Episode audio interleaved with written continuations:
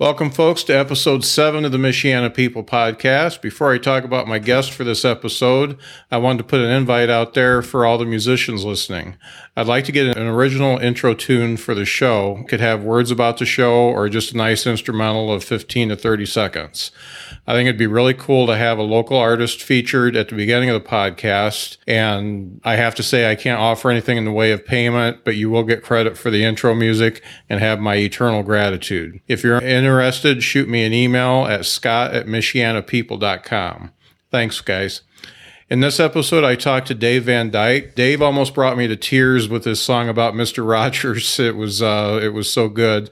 Uh, we had a great conversation that went from music to teaching to the Daughters of the Re- American Revolution and Dave's 105 year old grandmother. Uh, it was a great. It was a very good conversation. Sponsors for the Michiana People podcast include Mapletronics Computers. If you're a home user or a business with a large computer network, Mapletronics will listen to your needs and help you get your computer or network to meet your expectations. Go to mapletronics.com forward slash Michiana People for an absolutely free gift just for listening to the podcast. Our other sponsor is MSW Marketing Services. Grant from MSW made my website, helped me with uh, some social mar- networking and marketing, and uh, actually designed the logo for the website. Grant does a great job. Uh, he's a, a, genius at managing your uh, social media. Can find Grant at facebook.com forward slash MSW Michiana and tell him I sent you. Finally, I want to hear your feedback and your guest ideas. Uh, tell me what what you think and who you think I should be talking to. You can shoot me an email at scott at michianapeople.com or message me on the Facebook page, which is facebook.com forward slash Michiana People Podcast. Thanks for listening, and don't forget to tell your friends. Hi, folks. Welcome back to the Michiana People Podcast. Our guest today is Dave Van Dyke. Dave is a founding member of the Van Dyke Review Band, a middle school science teacher at Clay Intermediate Center. He also holds a PhD from a- Andrews University and has completed five marathons. Dave, you're a real renaissance man. Thank you. Thank you for coming in. Hey, uh, you know, I've got some things I want to talk about. Why don't we go right into one of your original songs? All right. So this is a song about. Uh, let me give it a second. It's called 143 Means I Love You. Okay. And um, I was right. I wrote this album, which we're going to talk about. And the Right. last song, uh, my wife and I, she brought me a YouTube clip of Mr. Rogers with uh, a little boy that was in a wheelchair. Uh-huh. have a son that's disabled, and we were so Okay. moved by that that I did some research into him, and I found that the man was a living saint. Yeah. So well loved that when he lived in Philadelphia, his car was stolen. Uh huh. The next, he went on the radio and said, My car was stolen. Came outside, and the thieves had returned his car with a note on the windshield that read, If we knew it was you, we wouldn't have taken it in the first place. Wow. And so he had a number, a number that he perseverated on called 143. Uh huh. And that corresponds with his favorite sentence. Um, Okay. One has one I, four L O V E, three U Y O U. Oh, So instead of wow. saying I love you. You just say that. So here's a song I wrote about Mr. Rogers.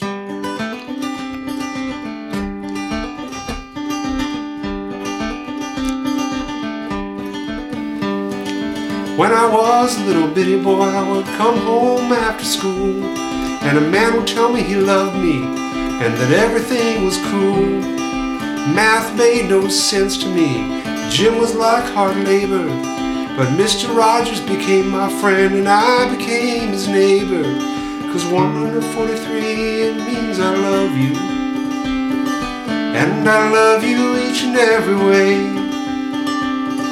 Come on over here, come be my neighbor. Won't you be my neighbor today?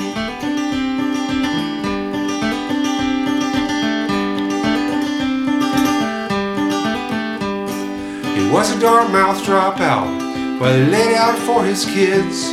And once he met my cousin, and he checked out her new digs. In every way he was colorblind. He did not castigate. He said, God loves you just the way you are, anyhow, at any rate.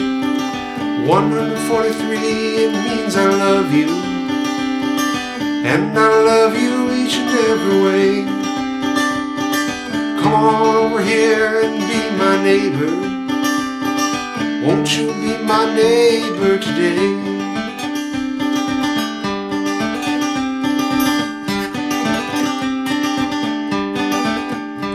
Well, every time I put on a sweater, he put on his inside shoes. The train to the land of make believe would always take away my blues. When I got a little older, Eddie Murphy misspoke. What was wrong with Mr. Rogers? I said I did not get the joke. 143, it means I love you.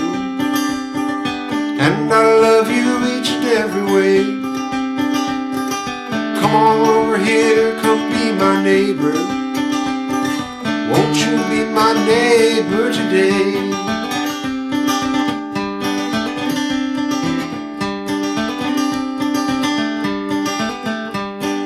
At the end, he did an encore, a final curtain call. He said, Don't you be afraid now, Mr. Rogers loves you all. I don't know about TV, and I don't know about showbiz. But if there is a heaven, well, I sure know where he is, cause 143 means I love you. And I love you each and every way. Come on over here, come be my neighbor. Won't you be my neighbor today?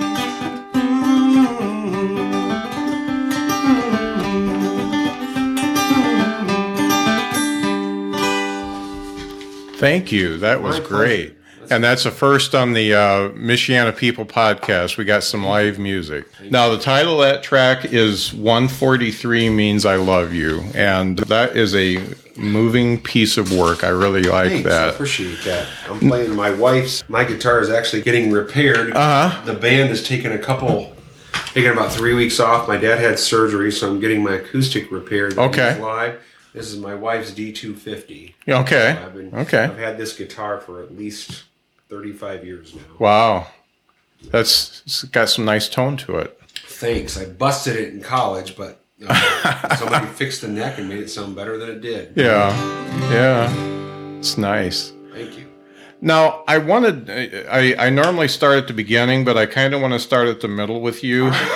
we, uh, uh, the, the thing that really got me is when, when we were corresponding before the interview, you sent me a track called uh, Evel Knievel Never Died. Right. And I listened to it and I fell in love immediately. So I started researching a little bit more about you and, and uh, doing the Google thing and doing the YouTube thing. So what I want to do is I want to do I, I want to list the tracks on the your CD, A Decade of David and the Goliaths, Okay. and then I just want to talk about how you came about putting these songs together. Track one is Evel Knievel Never Died. Track two is Petty, Patty Hearst Got Taken That Night. Track three, Ode to JD. Track four, Swimsuit Barbie Doll. Track five, Rotten Sleazy Crook. Track six, Glacier of Tears. Track seven, Tricky Dick Was Bad. Track eight, No Love from This Canal. Track nine, the one we heard, 143 Means I Love You.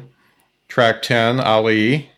So, from what I read, is uh, you watched a, a documentary on Evel Knievel, and you told me you were born in '71, but you totally became enamored with the '70s, and you wanted to do a concept album that kind of puts all the bullet points of the '70s together. That's that's what I got. Tell tell me about tell me about that. I will. Um, I'm trying to remember all the things that are on the album. So, so it started. Um, I have a. He's he's passed away now. I have, I have a friend who had a, a national an international limerick contest. Okay. So um, I kind of got obsessed with limericks, and um, I started to write them, and and I found that one of them I wrote a bunch of limericks about Evel Knievel, Uh huh. and I put it to music. Okay. And I, I read um, there's a good book by Leigh Montville uh, about Evel Knievel's life. The only Uh-huh. difference between you and me and Evel Knievel is that he was willing to get hurt really, really badly. So Right. would- like you didn't today when you see daredevils, they know exactly what they're going to do, and they're not Right. nearly as as at much risk. No. Evel Knievel would just show up, and there was about one out of every five times he had some horrific crash, and there he, he really did risk Right. his life to do those things. Yeah. See, I'm a little bit older than you, so I was of the age that I was watching all these as they happened. I watched Snake River Canyon. I Uh-huh. watched I watched him jump all the cars, the vans, and and all that. And I saw saw live the bones being broken. Yeah. Well, he he wasn't, and he did it without shocks or right. Yeah. And he would just he was more a showman, more a showman than anything else. He Right. somebody would break his record of 13 buses, and he'd say, "Hey, give me 14. We'll do it one more time." Uh huh. and he would just do that. He, Right. Uh, he was uh, not a good person, especially as a hardcore alcoholic, and Uh huh. wasn't kind to his wife or other people. But that doesn't make him less interesting. Right, right. So that was kind of that was kind of the nucleus of of of all that, and then you just took it took it all the way through the seventies. It looks like I did. What was the next track on? got Patty Hearst got taken that night. Oh yeah, that was real interesting. That was a neat progression. It was just um, it started out A F sharp D E, which is kind of the same progression that you might play uh, Unchained Melody, Okay, but it's got a different tempo. Got okay, a different tempo, and my father added violin to it, okay. so that's good. Um, the only track that I, that I'm not that I'm somewhat reluctant about is about um, I wrote one about Dick Nixon because I needed a Uh-huh. filler, and I had read there's a really funny essay that Hunter S. Thompson wrote when when Richard Nixon died. It was called "He Was a Crook," Uh huh. and I got a lot of flack for the song. I didn't even. Yeah. Richard Nixon resigned when I was like three. right. So right. didn't know anything about him, but Yeah. apparently he has his fans out there. Yeah. I know. I know. Watergate kind of interrupted my cartoons for a couple weeks. Yeah. So that was so. Yeah, people listen to that, and it's not Yeah. in vain with the album, but yeah. whatever. Well, I can say I was I was I was fascinated when you sent me that that song, and then uh, there's there's a documentary on uh, YouTube where you, you pretty much play the entire album in Yeah. live settings, uh, and I'll I'll post a link to that when I when I post this. But uh, I think it's uh, I, I just think it's really cool. Um, so you say your, your your dad plays violin. You must have grown up musically then. I did. I play in a band currently with my father, and he plays three instruments. Okay. He plays the violin, the piano, and the guitar. Okay. And I play the guitar, and the harmonica, and the lap dulcimer. Okay. Um, so I do that, and he he started me playing when I was about 13 Mhm. It's been it's been a long time. Right, right. And you, uh, you, you sound very accomplished. You played a little bit before we started, and then and, and that song uh, sounded very well too. Tell me a little bit about your your relationship to uh, Roger Ebert. Oh, he's the one that started the limerick contest. Uh, he he started the limerick contest. He has um or had, excuse me, he and his wife uh, Chaz had a house in Harbert, um, which is near where I live, Uh-huh. New Buffalo. okay, and he liked the band. Mhm. The band released music and liked it and started corresponding. And he was nonverbal because he Uh-huh. dying of cancer Right. and removed his throat. So he and I went back and forth on email, and I joined his kind of Ebert blog world uh huh, and he promoted my album. And then when I I wrote my dissertation, um, he was really I, I was a science teacher for a long time. I wrote my dissertation. He asked me if he could post it on his website, so I did. And overnight, you know, many many thousands of people had read my dissertation. Uh-huh. And then, uh, you know, an interesting story. He wrote a book in 1986 called The Perfect London Walk. He wrote, he co-wrote it. okay, And I went to London in 2013. And on my last day there, I called my wife and she told me, or on my last day there, I called my wife and she told me that Roger Ebert had died on April 4th. And as I'm sitting there, I ha- had copied off the itinerary on his book right before I did that. And I went Uh-huh. on the walk in London that he had written about oh wow, Hampstead Heath.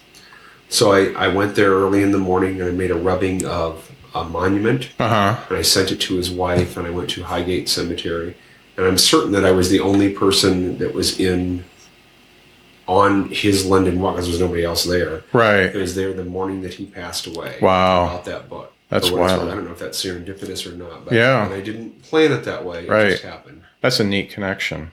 So with with all with, with all the music, it, it's a little bit odd to me that a uh, musician, a, a left brain type person, is uh, uh, teaching science. Do you just use both sides equally, or how does that work for you? Well, I, I became an administrator two years ago. Okay. It's an old fact sheet. Oh, okay. Um, I I don't know. It's just something that I was always interested in. Mm-hmm. I, you know, honestly, I went to college Mm-hmm. and my advisor, a very nice lady named Berna Schultz, said, I, she said, what do you want to do? And I said, well, maybe I'll be a teacher. And she said, okay, just sign up for this. okay. And as I was going through college, by the time I got around to thinking about changing my major, I had a year to go. Uh huh. So I just did it. I just finished it. Uh-huh. And then I worked in social services for about five years. I lived out west. Got the got my wanderlust out, and I Mm-hmm. came back and I applied for a teaching position through South Bend School Corporation. And the first place I, I interviewed was a middle school. Mm-hmm. James Knight hired me, and I stayed in the same classroom for 15 years. I Wow. just taught science, and I had to get my endorsement. And just Mm-hmm. kind of fell in love with it Cool. since then, and I liked it. I liked teaching natural history so much that I wrote my dissertation on evolution. Okay. Great. So, I, right, that's how it progressed. Right. So, are you uh, in in the camp that thinks that uh, you've been teaching in in administration for a while? Do you think kids are any different than than they were when you were a kid? No, I don't think that. Right. I don't think that they're any different. I do think that family structure is different um, because we have parents that work a lot more. We have a lot more single parent families. Um, I think that essentially, for the most part, kids are the same. It's the same as they've been for a long time. Right. They they learn the same. They have different expectations, but for the for the most part, I don't think they're that different. Right. The kids, all all kids can learn regardless of the variables they carry with them. Right. What do you think uh, are the pluses and minuses of uh, technology? The the way technology's evolved since we were kids. Oh, I love talking about this. So, you know, the world changed when the internet came along. Right. It, it changed, and I, I nowadays kids have instant access to information. When I went to school, you got the card catalog. Yeah. I went and looked up a book and summarized it. Uh huh. Now the kids have it instantly. Right. Um, I I think that I think that technology should support good pedagogy and not replace it. Mm-hmm. Right. It's not teaching is both an art and a science, Mm-hmm. um, and the art is knowing children and working with them and finding out what to do and thinking on your feet. The Mm-hmm. science is very research based. The technology supports the science Right. support. I, I do think eventually we're going to go to a like a bookless, a paperless uh, classroom. Right. I'm already seeing some of that. Yeah. it's just not needed anymore. Right. Right. You can find that kids still have to think critically. They still need to do the same things and challenge themselves. Right. That's one that, you mentioned something uh, right there about the critical thinking. I think that sometimes the the instant search, the instant Google search, can replace critical thinking in in in some cases, and that's that's the one thing that that worries me a little bit. And then uh, we were talking beforehand, and I've got two two grown children, but they grew up in the internet age. We had internet from from the time that they were born, pretty much, and uh, and I that's one of the things I worried about. But it turned out not really to be much of a problem. But we we always made sure things were turned off at, at the right time too. Well, I think it, you know you have to be discerning. It's just- the internet is a tool, Mm-hmm. Right. Just like your pencil is a tool, right. and the the the white the whiteboards and all the other things that teachers use, they're tools to support them. Right. Right. It doesn't, you know, if you do it as long as I have, you find that technology will come and go, and somebody will say, "Well, look, this will change everything and make your scores go." up. And it just doesn't work. like Right. that. Right. You got you got to work that brain. Right. Absolutely.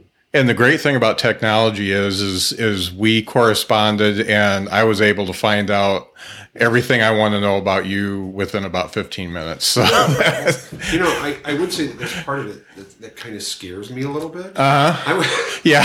when I, I I can go into my my school library Mm-hmm. and I can have a fourth grader find a picture of my house looking inside my window Yeah. from Google Earth. And Yeah. think, you know, if a fourth grader can do that at a public school, Yeah. I kind of wonder what somebody who really wants to do it could do. Right, right. If they can do that, they can find. If a nine-year-old can do that on a public school computer, Uh-huh. then then anybody who really wanted to could find out a whole lot more about me than I want them to know. Right, right. That- It, it, it can be intrusive. Uh, as a, and I would call myself an Uber mu- music fan um, who does not play music uh, except for on the radio and the stereo.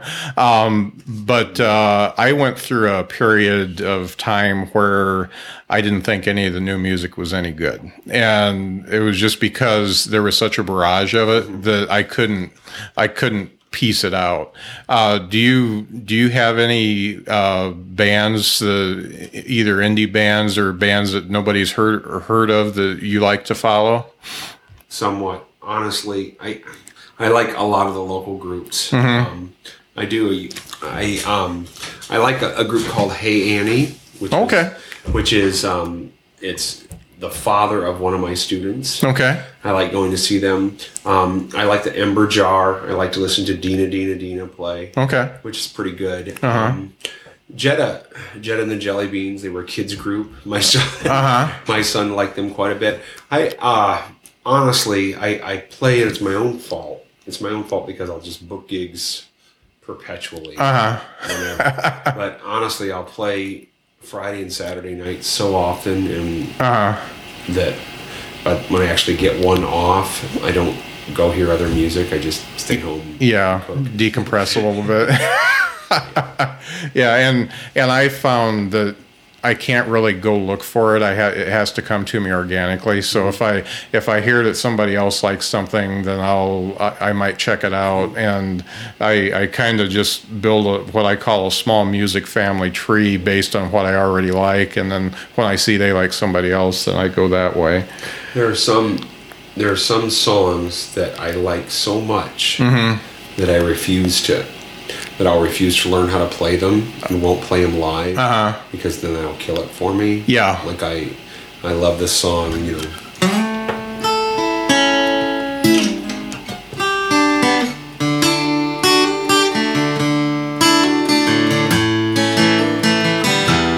I used to love Fire and Rain, Uh-huh. but now that I play it all the time, Yeah. play it for people all the time, it's lost its allure. Yeah. So there are a whole bunch of those other songs that I just kind of forced myself to listen to and Yeah. learn how to play. Yeah, I just listened to an interview with uh, James Taylor, and uh, boy, he's he's had an interesting life. life, certainly is. and he's taking it very well. The you know the problems he's been through, but man, uh, he he came out of it, and uh, a lot of people wouldn't have. Do you know Yeah. the Beatles discovered him? You know Really? Paul? Okay. When he sings with a holy host of others standing Uh-huh. around me. That's who he's referring to. Okay. The Beatles discovered him in, in Abbey Road Studio. Okay. He wrote, he wrote Fire and Rain about a person who had committed suicide Uh, while he was there. Wow. He couldn't get, when he says, just yesterday morning they let me know you were gone. right. He had just found out he had spent time in a mental hospital. Right. He was uh, suffering from heroin addiction. Mhm. He was doing all that introspective songwriting while he was there. Before Right. He was famous. Yeah. Yeah, that he he's definitely had a life. Now you've written some children's music as well, Right. right? I write lots of kids' songs because I needed the money. Let's be honest, because I needed the money. Uh-huh. And when I taught, it was a lot easier if I could entertain them with my guitar. Uh huh. But um, I host a children's music series, entertainment series called Stop, Lunch, and Listen in Buchanan. Okay. And that starts at noon, I think. I think on June 7th, but don't quote me on that. It's every Okay. Thursday on June 7th, and we have about 50 to 100 kids, and I always play a few songs first and then introduce the act. That's not true. 52, we've had up, upwards of 500 kids Wow. there, but I wrote lots of children's songs. One I like a lot is by my my son when he was little used to really obsess about fire trucks. Uh huh. So we wrote a song called the Fire Safety Song. um, Should you play with matches? No, that's why we keep them out of reach. Should you play with chemicals? Stay away from the ammonia and the bleach. Well, I got lots of those. yeah, that's Right. that's actually pretty cool. Thank you. Yeah. I have lots of those, but Yeah. I, I, I, I don't. I only think I've only recorded a couple of them. Hmm. Yeah, being being able to just light up a kid, you know, I, I, I know you're doing it to to supplement the income, but being able to light up a kid's life for a little while is really cool. Oh, the kids like it, and I would. When I taught, I discovered that my students absolutely loved it if I included their name in a song. Uh-huh. Like so on their birthday, instead of singing "Happy Birthday," I'd compose a little compose a little tune for them. A little personal do, tune. That's neat. Out of hand because you do it for one, and they all Right. So are you still are you still running marathons? Are you still training for Um, them or I am going to run my. I'm not doing marathons. I did my sixth and last one last a couple years ago. I did. I donated a kidney to my mom. in Okay. April, and my marathon days are behind me. Okay. I might do a couple half. Right. I'm going to do a half the the sunburst in June. Uh-huh. So I'm kind of sort of training for that. Yeah. Is there right? I'm as much as I practice for it, I should be better at it. I'm just Yeah. terrible at it. Yeah. My- I'm I'm just terrible. My my best time is well over four hours. Uh-huh. Well, just doing it is is a big thing. I've I've got a few friends that do it, and you know, I've I've got one that's that's my age is going to run his first in Nashville here in uh, June, I believe. So Oh yeah, I've heard good things about the Nashville Marathon. yeah, I've done Chicago three times. I've done uh, one in Ohio. I've done. I know there's only four. I did one in one in Grand Rapids, which I liked a lot, Mm-hmm. and I did one in, indoor marathon in Goshen a couple years ago. okay, okay. So when you're not administrating and playing music and everything else you have to do, what what other hobbies do you get into? I like to write. Okay. Um, I'm writing. My father just had surgery. Okay. And his house is like a museum. Okay. Um, i- it's an it's a barn that was put up in 1922. Okay. Barn, and he he's an artist. Uh-huh. So his art, his hands are everywhere. Okay. And I wrote about um, a manse, which is a, a, a stained glass window from Oh. a manse Okay. that he's put into his house. It came from a Presbyterian church in Chicago. Uh-huh. And he's got some beams that are at least 150 years old Wow. that are inside. And I've, so to pass the time, I've been writing about that. Okay. And because I've spent a lot of time over there. Uh huh. And it's just a really fascinating thing. He's made, um, his walk is made of bedrock Uh huh. from his grandfather's farm. Okay. Pennsylvania. So he took his beat up old truck and drove it 12 hours to his great to his grandfather's farm Right. and got some rocks and some bedrock out of the creek Uh-huh. carved a B in it for Bollinger the name. So every time he steps on that, he's reminded of his ancestors. Cool. Isn't that fascinating? That is really neat.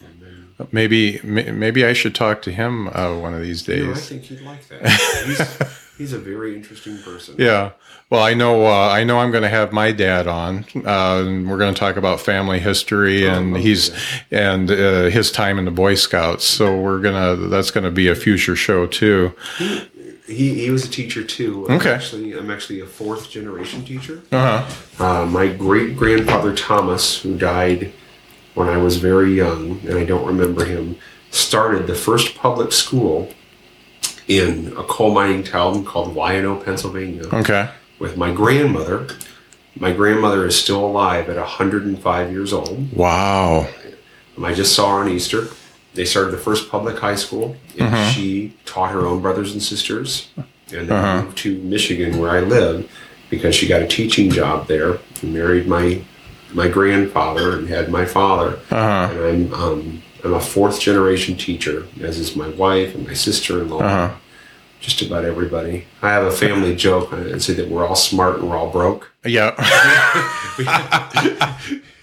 that's that's kind of how that's kind of how you slice and dice it when you get into teaching, Yes. and it, sh- it shouldn't be like that, but that's the way it is. Yeah. I Yeah. tell you a neat story about her. And I did not know this. I didn't know this until real recently.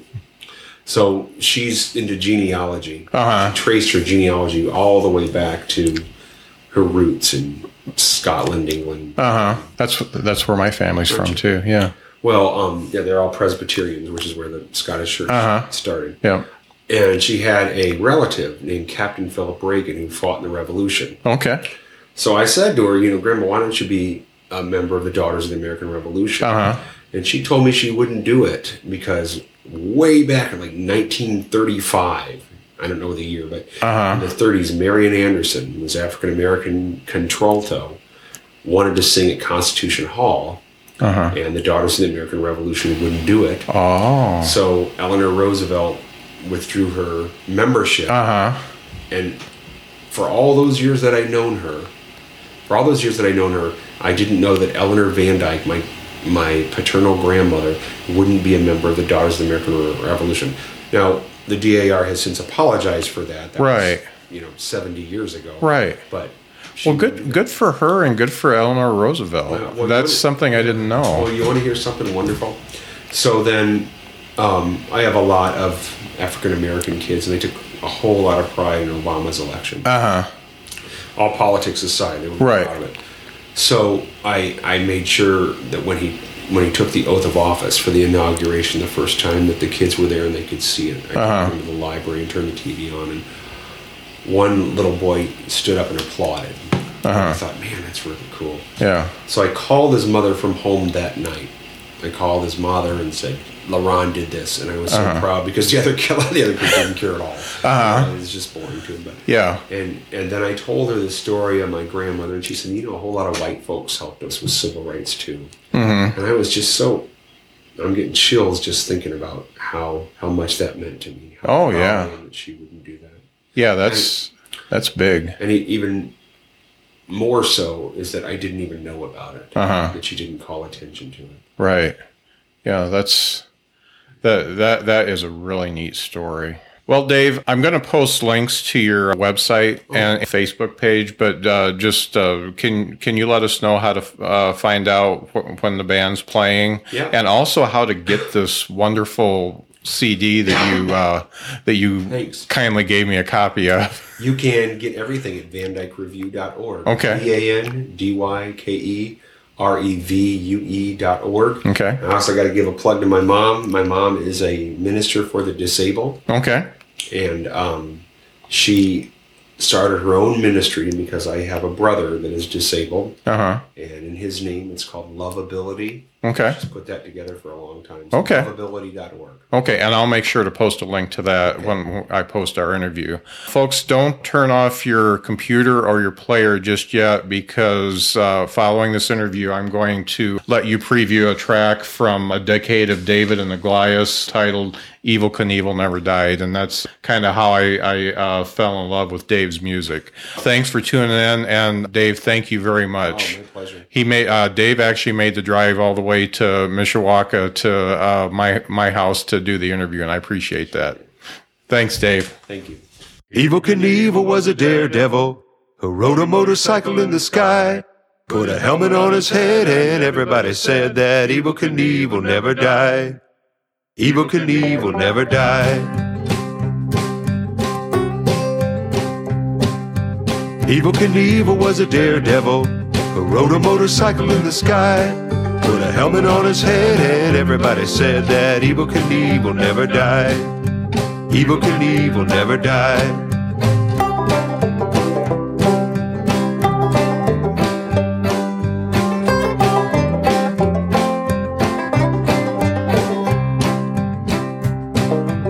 Decade of David and Goliath Stories that were mostly a lie.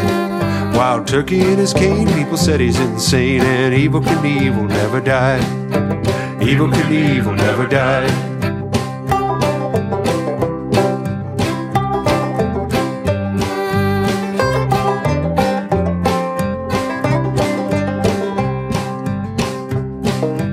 Tried to jump Snake River Canyon in a sky cycle that wouldn't fly. Well, he rode the X2 and he rode for me and you, and Evel Knievel never died. Evel Knievel never died.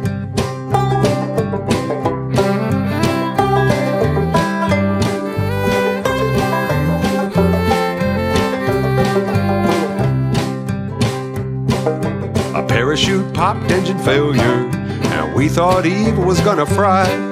But covers were a breeze back in the 70s, and Evel Knievel never died. No, Evel Knievel never died.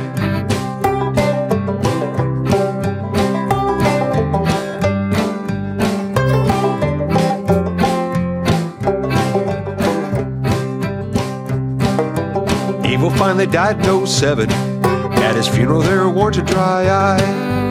Matt McConaughey, Eugene just decay, and Evel Knievel never died. Evel Knievel never died.